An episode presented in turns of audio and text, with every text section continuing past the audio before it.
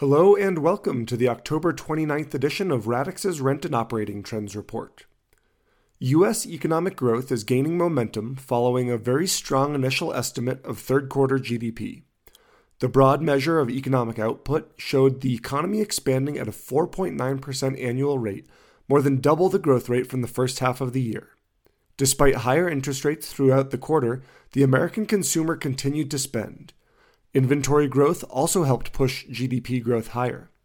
The Fed will meet again this week, and while GDP and inflation are not directly linked, the rapid growth in economic activity, combined with strong consumer activity, could encourage the Fed to increase interest rates again. Oil prices have come down in recent weeks, falling roughly $10 from a recent peak at the end of September. I expect the normalization of oil prices to lead to lower inflation in the coming months. As the U.S. economy continues to stabilize and grow, global risks appear to be the only dark cloud on the horizon at this point. Escalating tensions in the Middle East could weigh on the domestic economy, but given the current strength, I do not expect a major economic slowdown.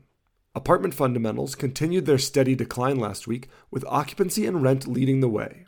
Occupancy fell another 5 basis points and is now firmly below 94% nationwide. Net effective rent fell another 20 basis points last week, and nationwide rents are down $33 from the midsummer peak. Leading indicators, including traffic and leasing, have remained flat. The average property nationwide sees 7.2 tours per week as we wrap up October. Nationwide traffic has leveled off and stayed flat for the past month after declining quickly at the end of the traditional leasing season. Leasing activity has followed a similar trend and has been steady at 2.4 new leases signed per property since the end of September. California markets had the largest traffic increases last week, with Los Angeles and Riverside both adding nearly a third of a tour per property. San Jose also saw an uptick in traffic. The Southern California traffic growth is needed as both markets maintain traffic levels below the national average. Los Angeles and Riverside are two of only a few MSAs where traffic is down on an annual basis. Nationwide, occupancy is 93.88% and has fallen 50 basis points over the last two months. The weekly occupancy declines have been significant, especially in Sunbelt markets with low existing occupancy. San Antonio occupancy fell 20 basis points last week, followed by Orlando, whose occupancy dropped 15 basis points, and Jacksonville, where occupancy fell 14 basis points.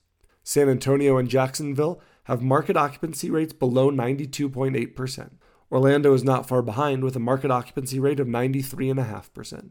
While occupancy has been falling as new supply is delivered, ATR has been holding relatively steady. The average property has 15 units available to rent over the next 60 days, a 7% improvement from this time last year.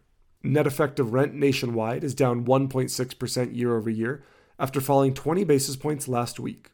Weekly rent declines were spread across the country and across the affordability spectrum as well. New York, the most expensive market in the country, led all markets with rents falling 90 basis points. Jacksonville and Phoenix, two of the lowest cost markets, saw rents decline 70 basis points each last week. 11 of the 33 markets tracked by Radix Research have maintained annual rent growth as of the end of October, leaving 22 markets in red figures.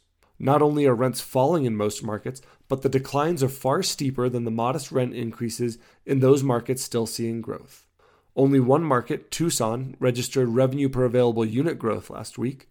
RevPAU increased 50 basis points in the secondary Arizona metro.